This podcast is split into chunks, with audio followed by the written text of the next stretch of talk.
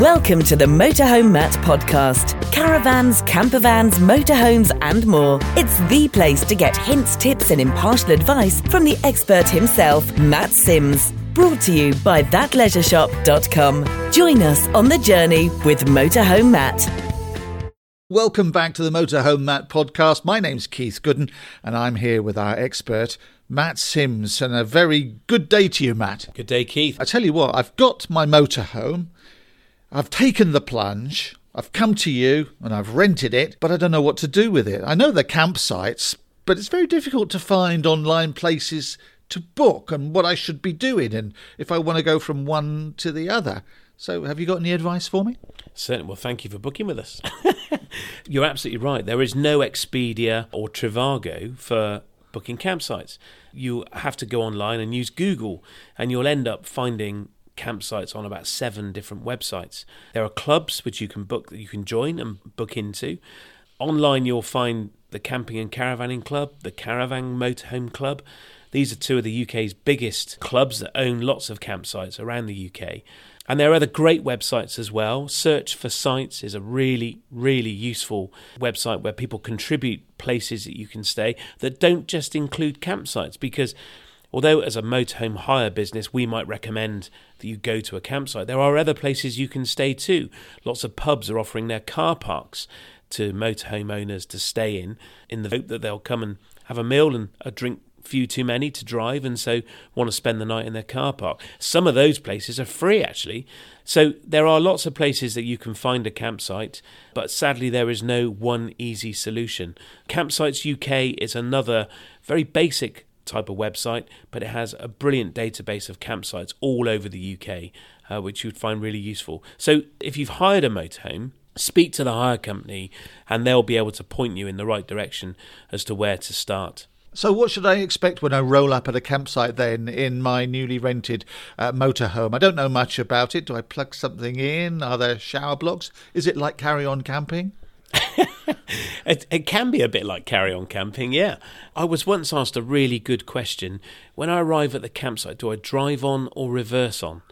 As someone who's been motorhoming for years, it just seemed like a really bizarre question, but for someone who's never done it before, I get it. It's like, well, I don't know. Depends where the view is.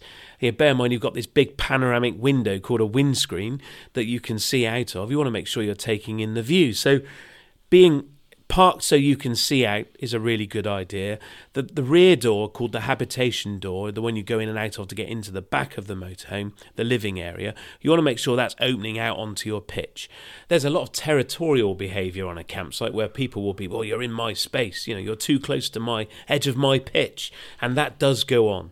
So just be mindful of that, be considerate to your neighbour who may not have arrived yet. Campsite pitches normally have white lines or maybe logs to determine your pitch. But on arrival at a campsite, the first thing to do is to go to reception and let them know you've arrived. Assuming it's got a reception, there will be a warden there or receptionist who will welcome you, and they'll tell you the pitch number, if you don't already know it, that you're booked onto, and they'll tell you where to go to find it.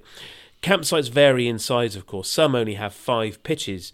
Others will have 500, and there'll be a mix of tents, caravans, motorhomes, static caravans as well.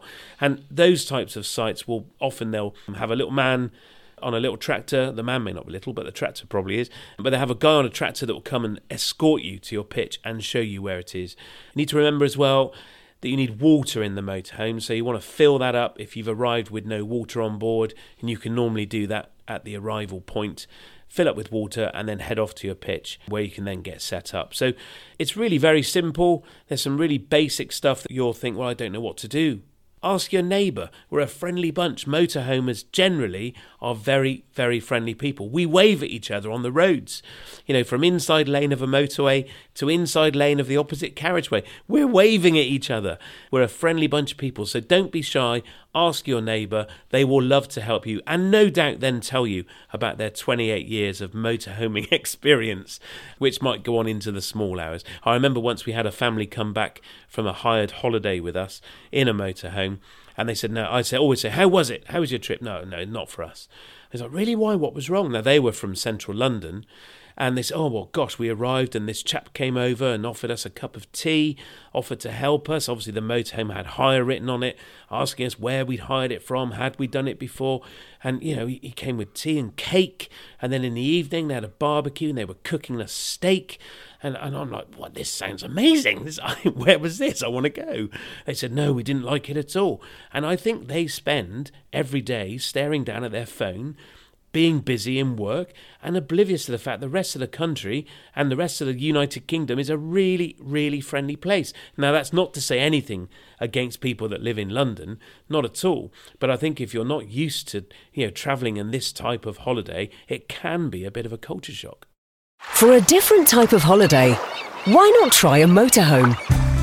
At the Motorhome Holiday Company, we have a range of luxury motorhomes available to hire for weekends or longer breaks. Experience the freedom and excitement of the open road with all the comfort of home while you're on the move, whatever the weather or time of year. For details and to check your dates, visit motorhomeholidaycompany.com. The Motorhome Holiday Company. Your adventure starts here. Well, I've got my motorhome, Matt. But the thing is, I don't want to go to these campsites. I don't want to be organised. I don't want to be talking to people, as you've just described. What I want to do is I want to set up every night in a field or on a beach. But I can't do that, can I? So there are lots of rules and laws around wild camping about what you can and cannot do. Sometimes you'll stop in a lay-by and you'll see it says no overnight stopping. And, of course, you shouldn't. If you stop in motorway services because you're travelling through, you often have to pay. That's our number one fine when people are unsuspecting and we receive a fine because they didn't pay to park the night in the motorway services. Camping on the beach, some beaches you may be able to get away with it, but really, really you must be very mindful. There's an approach called leave no trace, where there's no evidence that you've been there at all. While camping is actually referred to a person with a backpack and a tent arriving at sundown and leaving at sunrise. That's what wild camping is all about. And in fact, why don't we do another podcast on wild camping where we can deep dive into the rules and how you do it, what's involved and what you can and can't do. There's a big trend for people looking to travel Scotland and do what's called the North Coast 500, so all of the coast of Scotland in a big circle, and stopping at places which are not campsites. So some of the most beautiful countryside you'll see is there on the edge of a lake or a loch and in the grounds of a castle, and it's been very, very contentious with the locals that live there. People are stopping on privately owned land, and you're not allowed to do it. You're simply not allowed to do it. Our advice is always, especially if you're new to this, book into a campsite. If you want something that's quieter and more remote, then book a campsite which offers that. Don't book into a big haven type site. It's going to be the complete opposite of that. So book into a site where there are only 5 or 6 motorhome pitches. You may not have an electric hookup to plug the motorhome in. That's okay. Everything in the motorhome's still going to work apart from the 3-pin sockets. So you can still charge a phone on a USB. You've still got heating. You've still got hot water. You can still cook. Everything runs off gas or the battery. So my advice would be, if you crave a quieter campsite, then there are hundreds out there all around the coasts and around the mainland of the UK where you can tick that box and have that type of holiday if that's what you choose to have. You've already said that there's not a Trivago type website for booking campsites. So if you want to jump from one to the other, it's quite difficult. So you have said that when you hire the vehicle that you can give some advice. But if somebody wants to be a bit more organised, what's your advice to them to get those bookings made and to plan, say, a 2-week holiday with maybe 4 different stops in it? Yep, so that would be a very sensible approach. Most people don't adopt that, I have to say. The perceived freedom that comes with a motorhome holiday is what people crave, and that's part of the adventure. And go for that. Go with it. That's brilliant. Planning ahead, if you want to do that, some people need to do that. We understand that.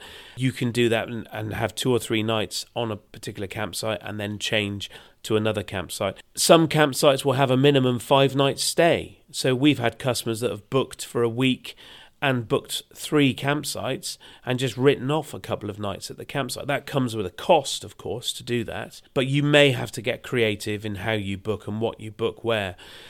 The vast majority of motorhomers, I would say, focus more on the motor than they do the home. And so they look at a different campsite every night of the week for a week's holiday and come back absolutely exhausted. And that's a classic newbie mistake. I say adopt our rule of 3. So spend 3 hours driving and maybe 3 days in a location, 2 nights, and move on to the next spot, another 3 hours driving. If you've got children on board, they're not going to find the journey the most fun bit. It's on the campsite. And having a couple of nights on a campsite mean you can relax into it. So you can set up. The first night might be late to bed because you've arrived, you've unpacked and set everything up.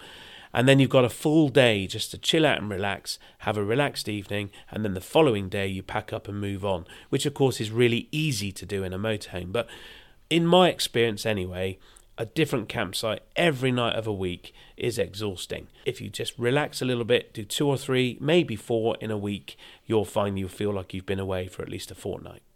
This is a tale of 2 motorhomes, Eric and Lucy. Oh, I'm Eric.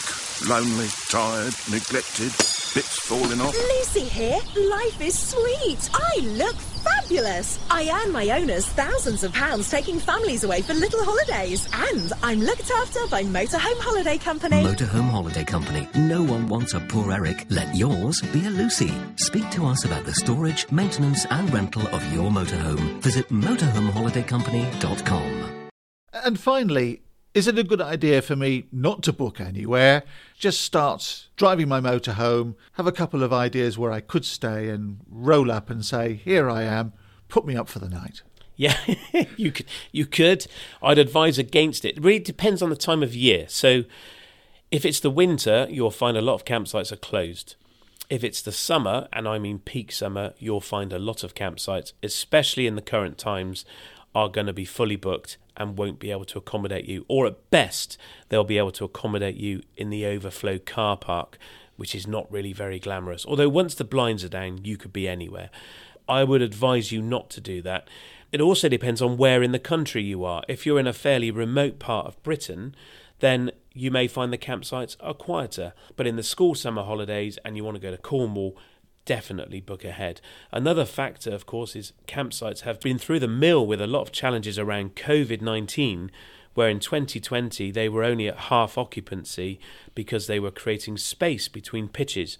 Now, I think they put the prices up to offset that, and last year many of them relaxed it, kept the prices high and upped the occupancy. Really, who can blame them for doing that? They lost half of their year in 2020, and they've had a lot of uncertainty and a lot of increased costs. There's also been a huge demand. So campsite prices have undoubtedly gone up, as prices for many types of British holiday have. You'll need to be mindful that the campsite will want to know you're coming, and that will help them plan with numbers and their own COVID policies as well. So I would suggest booking ahead. If you are going to chance it, you are chancing it, and I would always have a number of options in your plan. Have a plan B, C and D in terms of where you could end up staying. Worst case scenario, you end up spending the night in a motorway services. Not very glamorous, often very noisy. I can guarantee you're probably not in for a very relaxing night's sleep. How much does it cost me to stay for a night on a campsite? Again, time of year is going to be a huge factor, and the facilities on the campsite. But anywhere I would say £10 or £15 would be a realistic starting price. That's going to be a pretty basic campsite. So a field with a flushing toilet and somewhere to empty the wastewater and your own toilet in the motorhome. It might have a washroom, but that's really going to be it. And then up to bigger campsites where there's clubs and entertainment for kids, maybe a bar, and they tend to be much bigger, as I referred to earlier, haven type site. And you could be looking at up to £100 a night. So it really does depend what type of holiday you want to have. Personally, I prefer the more basic, put me on a hill or a field overlooking a coastal bay. If it's got a toilet on site, great. I've got my own toilet in the motorhome, so I'm probably just going to use that. I'd be happy in a field paying £10, £15 a night to a farmer. That would suit me. But really depends what you want. Matt Sims, thanks very much. Another Motorhome Matt podcast. Make sure you keep looking and keep up to date with more expert advice from Motorhome Matt. Thank you, Keith. We'll see you soon. Thanks for listening to the Motorhome Matt podcast. Remember to check back here for more episodes full of hints and tips and helpful advice. We'll see you soon for another Motorhome Matt podcast, brought to you with ThatLeisureShop.com.